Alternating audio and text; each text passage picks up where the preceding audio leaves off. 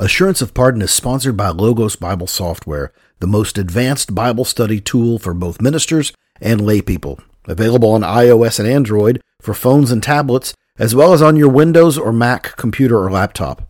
Get the most of your time in the scriptures with Logos Bible Software. For more information and 15% off your next Logos package plus 5 free ebooks, visit assuranceofpardon.com slash logos. Now, on with the show.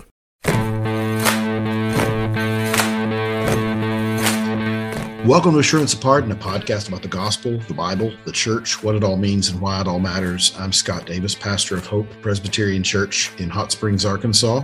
And I'm Gage Jordan, assistant pastor of youth and families at First Presbyterian Dyersburg in Dyersburg, Tennessee. Gage, we are back. This is the second advent of the Assurance of Pardon podcast because it has been it has been a long time since we have uploaded one and I'm sure that both of our listeners were sorely afraid that we were not going to come back. Yes, our wives, um, our wives are upset. Our wives and grandmothers. Uh, so, but he, here we are back in our series on uh, Jesus and the Old Testament. Uh, who knew uh, that the season uh, leading up to Christmas is a little bit busy, especially for a preacher? So uh, it has been a busy time, but we are glad to be back and hope to get back on a, a, little bit better schedule with uploading our episodes. Speaking of our episodes, Gage, uh, um, Assurance of Pardon is a member of the Society of Reformed Podcasts, uh, and we think you should check out. Uh, you you should you should add the Society of Reformed Podcasts to your podcast feed, and that'll automatically subscribe you to Distilling Theology and the Reformed Brotherhood and Guilt, Grace, Gratitude, and a whole host of other great podcasts that are similar to ours. Uh, only difference is they're better than ours. So uh, check out those guys. They all do some really, really great stuff. Yeah, absolutely. To give you just a couple of quick teasers, I know Reformed Brotherhood has, has done a lot of work in terms of this ongoing conversation about the Trinity lately, mm-hmm. uh, and they, they, have some really good content that I would highly, highly recommend. Uh, Tony and company over there, uh, yeah. Guilt, Grace, Gratitude. Also, I don't know if this episode has hit yet. I was looking for it this morning. Um, they actually had a really cool conversation with Guy Waters. Uh, and, and, some other guys concerning um, covenant theology and and the the supper and some other things. Um, so uh, definitely look look for that. They they have some really special guests. A lot of times when they're they're podcast guys that we would listen to and read all the time are Scott Clark and others. Uh, so check out the the Society of Reform podcast. Uh, we are uh, thrilled and excited to be a part of that group. Gage, we are, uh, as our listeners know, we are going through showing how Jesus and the gospel are pictured in type and shadow, uh, in theme, uh, in the Old Testament. And we've been taking it one book at a time. I don't know that it'll always be one book at a time. We may uh, take a couple of books, uh, we might take both of the Samuels in in one swipe. We might take uh, all of the Kings in one swipe. But uh, as it is right now, we've been going one book at a time, and we have made our way to the fifth book of Pentateuch, uh, the book of Deuteronomy. And um, we, uh, Gage, I know you have a lot of thoughts prepared for people, but let me go ahead and, and uh, say for for Christians who are quote unquote New Testament Christians, as though there's different kinds of Christians, but who call themselves New Testament Christians. Um, and and for Christians who do not um, look at or consider important the New Te- the Old Testament very often, uh, it is important to note that the book of Deuteronomy is the book of the Old Testament most quoted by Jesus. It is uh, there's no other Old Testament writer that he references, no other Old Testament book that he references more than the book of Deuteronomy. So there's a, a whole lot there uh, that that Jesus wanted to bring to the attention of hear, his hearers when he was in his first advent. So, uh, Gage, how are we to understand the gospel? How are we to read Christ in the book of Deuteronomy? Yeah, you know, you mentioned it. It was the most quoted book actually when you go and and read the account between jesus uh, and satan in the wilderness the temptation that jesus faced um, the responses are passages of deuteronomy. So i think that's a, an actual interesting tidbit. So let's let's get some context uh, in the book. Let, let's uh, help us understand where we're at where our audience is uh, what we're reading. As you dig into the beginning of deuteronomy uh, a couple of things. There's some notes here regarding where they're at. So they are leaving Horeb, the mountain that they've been at, the mountain where the Ten Commandments was given, you know, all, all those things. Um, they're they're leaving this area um, and now are moving into the promised land to actually um, battle and confront uh, the tribes that are, that are there and and to take possession of the land. The, the Lord actually tells them, "Hey, it's you've been there long enough. It, it's time for you to move forward." Uh, to turn and take your journey and go to the hill country. And he, he, lays out where they should go. Verse 8 of chapter 1 and mm-hmm. see that I've set the land before you. Go in and take possession of the land that the Lord has sworn to your fathers, to Abraham, to Isaac, to Jacob, to give them, give to them, and to their offspring after them. So this is actually in obedience and fulfillment to the Abrahamic covenant, right? That part of the Abrahamic covenant is the promise of land. And so now they are they're getting ready to enter into the promised land. The time of the wilderness is complete. And Deuteronomy, literally meaning second law, uh, there's a lot of repetition from um, Leviticus and, and, and Exodus and the Ten Commandments and the, and the laws they are here. But really, what you're going to see that's a little different in Deuteronomy from maybe the other four books of the of the Pentateuch is uh, these are series of messages and kind of writings from Moses about their experience leading up to this this point before he passes away, and so the tone is different. The yes. and and he writes in a almost a um, personal um, person here where he said you know i did this and then israelites you did this and i said this and you didn't you didn't believe me here and i told you this and i gave you the, and it, it's like a personal conversation that he's had having with them to remind them of god god's faithfulness and then as you go through the book um, from the very beginning, you see some interesting things. First, you see that that to to manage the amount of people um, that Moses was in charge of the the nation of Israel at this point, he divides them into tribes. Now, Scott, why would this be significant? Well, it's because Jesus is going to come from a tribe. He is right. the lion of the tribe of Judah. And it's actually in Deuteronomy where the, these tribes start to develop and get, get split up. And from the beginning, they're told to go into the wilderness or told to go from the wilderness into the promised land. And what's the first thing they do? They don't believe. And why does that matter? Because you're going to see time and time again, just like you, you see throughout the, the entirety of the Old Testament, Jesus is the better Israelite.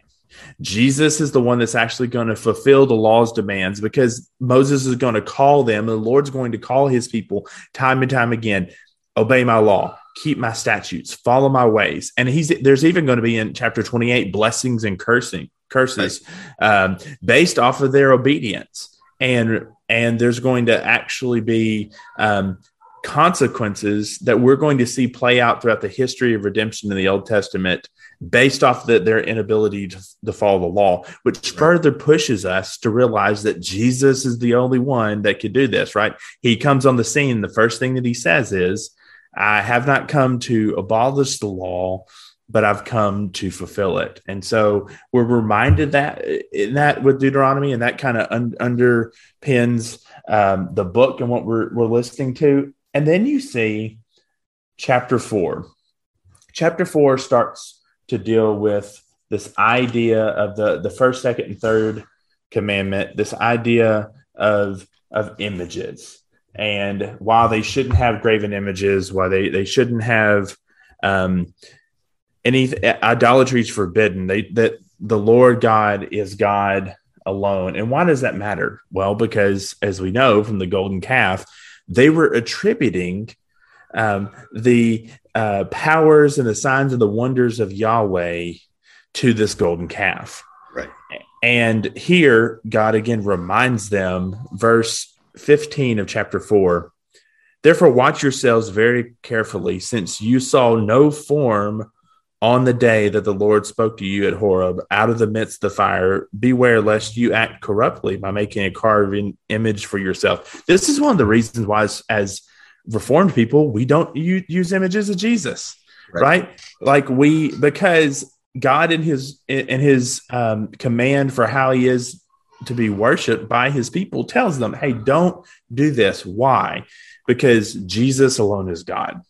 It, he's going to tell you at the end of this, the Lord God is God alone. Jesus is the the one true God, God God alone to be worshipped. Jesus, as Paul tells us in Colossians 1, is what, Scott? The image of the invisible God. Right. We we don't want other images because we don't want to taint or misrepresent or misunderstand who Jesus is. Jesus is the image of the invisible God.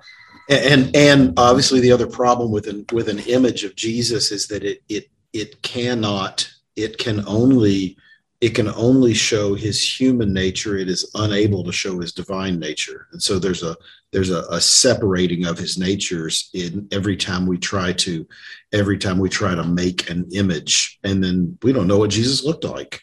Right. and so it's it is uh uh yeah so the, the this is a this is a new one for a lot of people who are coming to the reformed faith is is why we are not real keen on images of jesus. So you're not going to see you're not going to see uh, in most Presbyterian churches. You're not going to see a lot of uh, a lot of stained glass. You're not going to see statues uh, of Jesus and some things like that because because we don't believe in making graven images.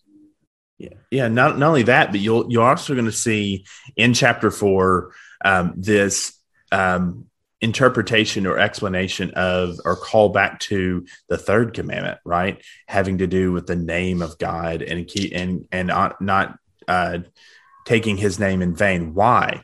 Because jesus is the one who has been given a name that is above every name so that at the name of jesus every knee will bow in heaven and earth and under the earth and every tongue confess that he is lord. Like we we want to take that with sake uh, something of of sacredness and honor and and even in practical application how we treat our neighbors who are image bearers of, of the one one true god. So you see that in chapter four um, and then skipping down to chapter seven um, this is again there there's things in here that should jump out at you that you should feel like since this is the most quoted uh, book by Jesus, there are things about this, even in the New Testament writings, that should jump out at you like, hey, I've heard this before. Chapter seven, chapter seven, uh, Moses and his messages, because this is a lot of these, uh, a lot of Deuteronomy really are, are almost sermons or messages that Moses right. delivered to them, getting ready to, to prepare them to go into the promised land.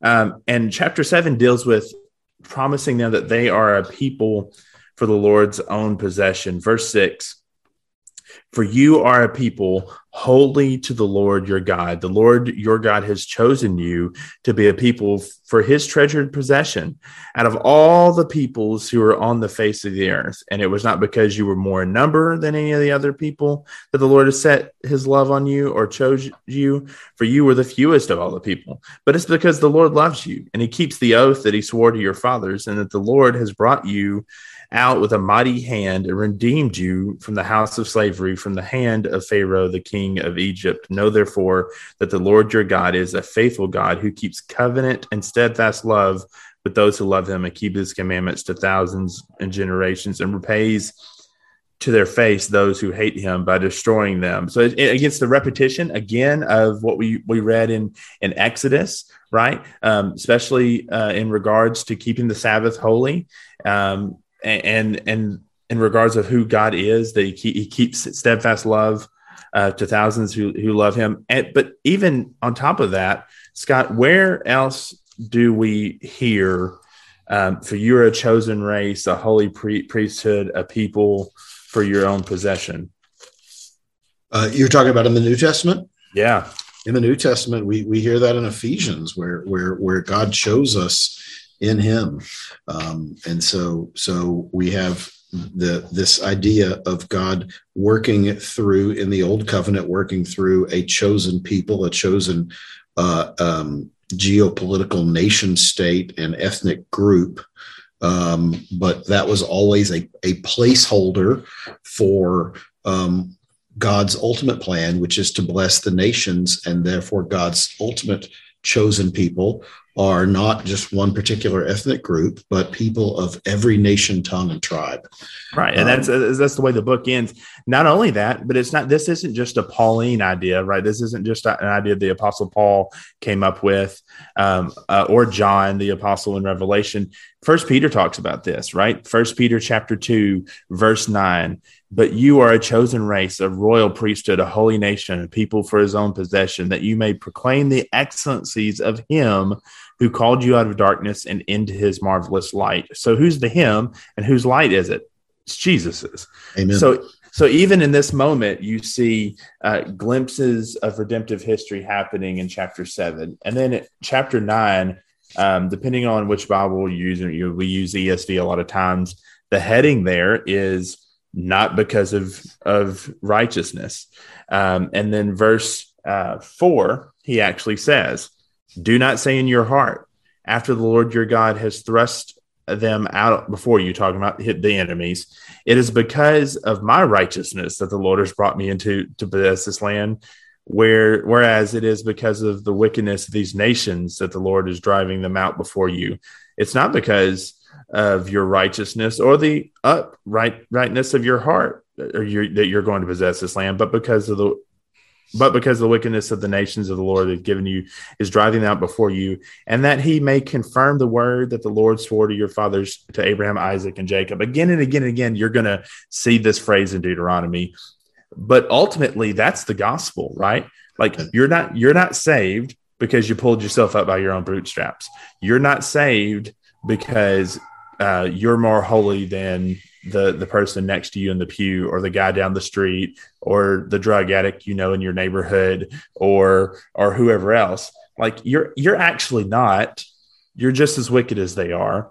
Um, but it's because god is a covenant keeping god and the thing that he promised is covenant theology in a nutshell right? That the true and bare adam would come that one that could take take care of and set creation right would come that that the offspring of abraham would bless the nations that uh, one that could fulfill the law of moses would come that uh, a true and better david would fulfill the, the kingdom promises and and all the promises have their, their yes and amen in jesus. And so that's that's really really important because i could see in, even in a scenario in our context in the south where we could make this about the united states right uh, no, you know, yeah, really? Yeah, and so people do that. Yeah, and it, and it come you know, or about the Republicans or the Democrats, right? That that we're blessed because we're righteous, and they're going to get crushed or destroyed because of their unrighteousness. Uh, and whatever, and their unrighteousness is based off of whatever pet peeve sin that we we deem is is worse um, than ours here again, you hear the gospel in Deuteronomy seven, or in Deuteronomy, sorry nine, chapter nine, in dealing with righteousness. Uh, you're going to see later on in, in, the chapter where Moses is going to remind them again of the golden calf and of, of, of their wickedness.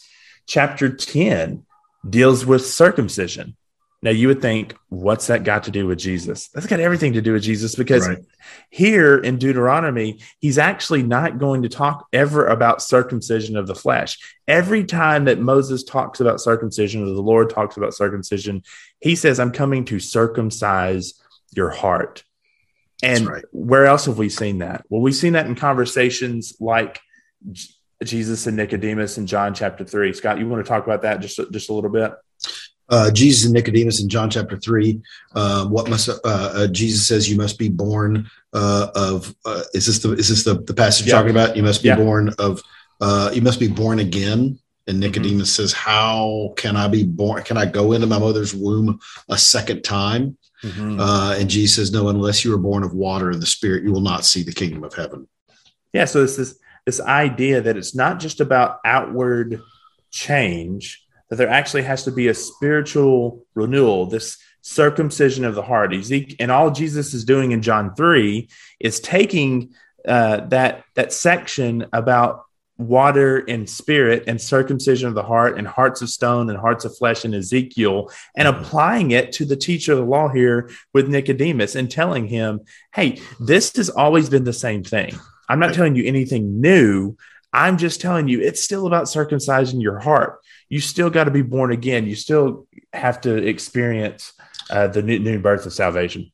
Yeah, in, in fact, uh, yeah. So uh, Deuteronomy 30, uh, verse 6 And the Lord your God will circumcise your heart, and the Lord and the heart of your offspring, so that you will love the Lord your God with all your whole heart and soul, that you may live. And then, and then Paul in in uh, Paul in in Romans 2 says, But a Jew is one inwardly, and circumcision is a matter of the heart by the Spirit, not by the letter his praise is not from man, but from God. And we've spent whole episodes on this. We won't spend a whole lot of time getting into this, but this is why we baptize our babies, right? Amen. This is this is why we believe what we believe as reformed people uh, in in terms of baptism. And baptism is the sign uh, that replaced circumcision. So we continue on, chapter thirteen. There's this promise of a true and and better prophet that's going to come because and and it's subtle it, it's repeated again in chapter 18 but it kind of begins in 13 because the lord says if a prophet comes and he does all these signs and he does all these these wonders with you and then the next thing he does is tell tells you let's go worship these other gods that's not the dude. Uh, that's not the prophet you should follow. And it actually is in 13 where it says if the prophet tells you that that is a false prophet and and that prophet should die. Now what's that got to do with jesus? Well if jesus was not 100% accurate in everything that he said in everything he did if his signs and his wonders didn't point to the truth of his predictions and the truth claim of the words that he said coming from the father who sent him he would have been a false prophet. And he should have been ignored and he sh- and he should have died and not raised from the dead. Right. but we know that he was the the true prophet. And so in that all the signs and wonders that that he does is evidence of the coming of the kingdom and it's evidence of uh, and it validates everything that that isaiah talked about of the spirit of the lord being upon his servant and he raised from the dead because guess what he was the approved sacrifice of God. And so you see that in chapter 13. Chapter 14, dealing with clean and unclean food. What does that have to do with Jesus? Well, think about Acts. Remember, Peter is wrestling with um, the Gentiles coming to faith and whether or not he, that that's okay, and whether whether or not uh, he can trust that this is something from the Lord. And how how does Jesus um, explain this to Peter? Well, he gives him a vision of clean and unclean animals. And Peter's like, oh, I've already, never, I've already messed would, it once. I would never eat anything unclean. Right. And and what is what does the Lord tell him? Let no no man call what I've made unclean.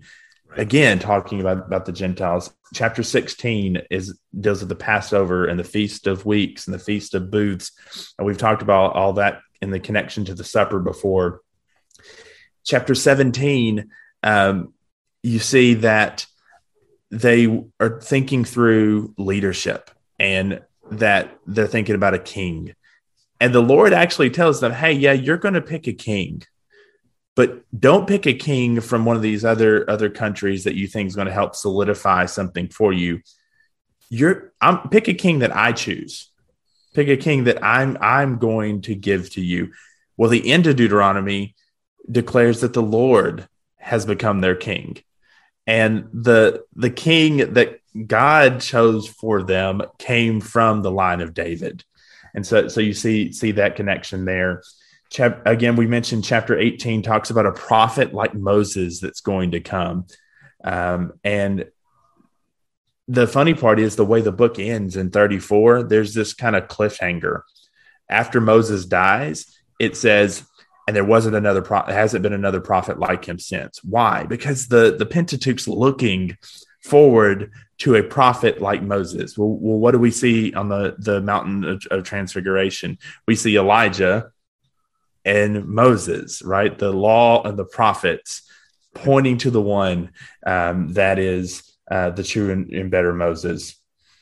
The truer and better Moses who who leads us out of captivity, who can carry us into the promised land, uh, who mediates between us and a holy God.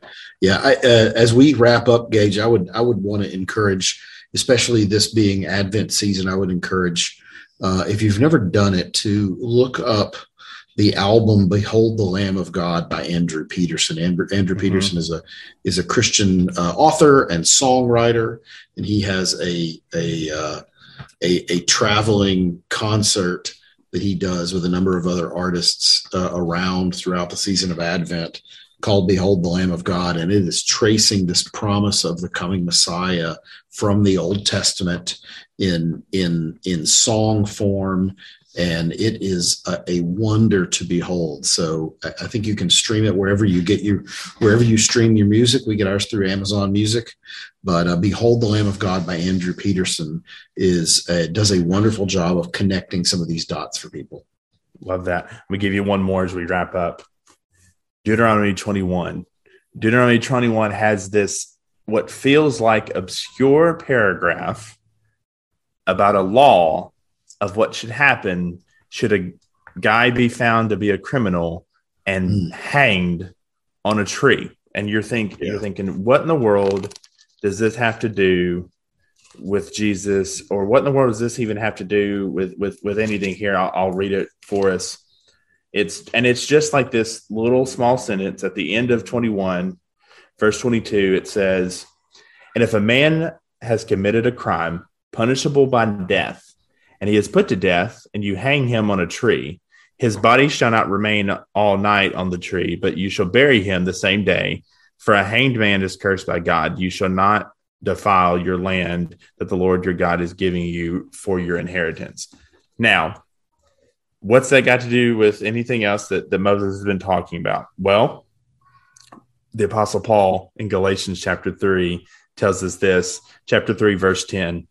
For all who rely on the works of the law are under a curse, for it is written, Cursed be everyone who do, does not abide by all the things written in the book of the law and do them. That's the entire book of Deuteronomy. Do this, do this, do this, follow, follow, follow, keep my statutes, right? So the problem is we're all cursed, according to verse 10. Then verse 11. Now it, it is evident that no one is justified before God by the law, for the righteous shall live by faith. Where have we, we heard that before? That's the same argument he makes in Romans 1. Amen. Verse 12. But the law is not of faith Rather, the one who does them shall live by them. Verse 13 Christ redeemed us from the curse of the law by becoming a curse for us. For, for it is written, Cursed is everyone who is hanged on the tree, so that in Christ, Jesus, the blessing of Abraham might come to the Gentiles, that we might receive the promised Spirit through faith. That's the gospel Amen. in a nutshell. That's the gospel from Deuteronomy. Well, well, done, well done, brother. Thank you for thank you for walking us through that so well. We hope this has been an encouragement to those of you uh, who want to see who who want to um, see Christ in the Old Testament, who believe who believe what the New Testament says that the law and the prophets testify to Christ.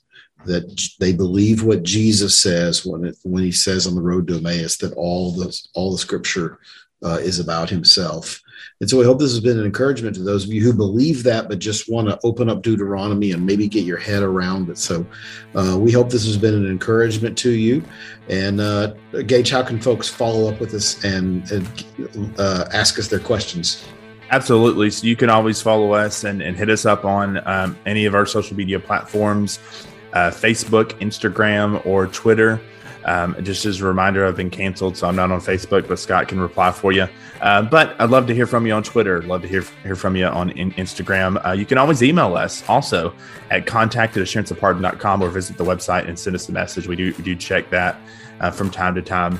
Um, and uh, we always would love a review. So wherever you're listening to your podcast, we'd love um, reviews, five star reviews. If you feel like it's a it's a one star, we'd love for you to email us first so we can talk about it. And if you have any questions at all and you don't see what we're seeing, we'd love to dialogue with you.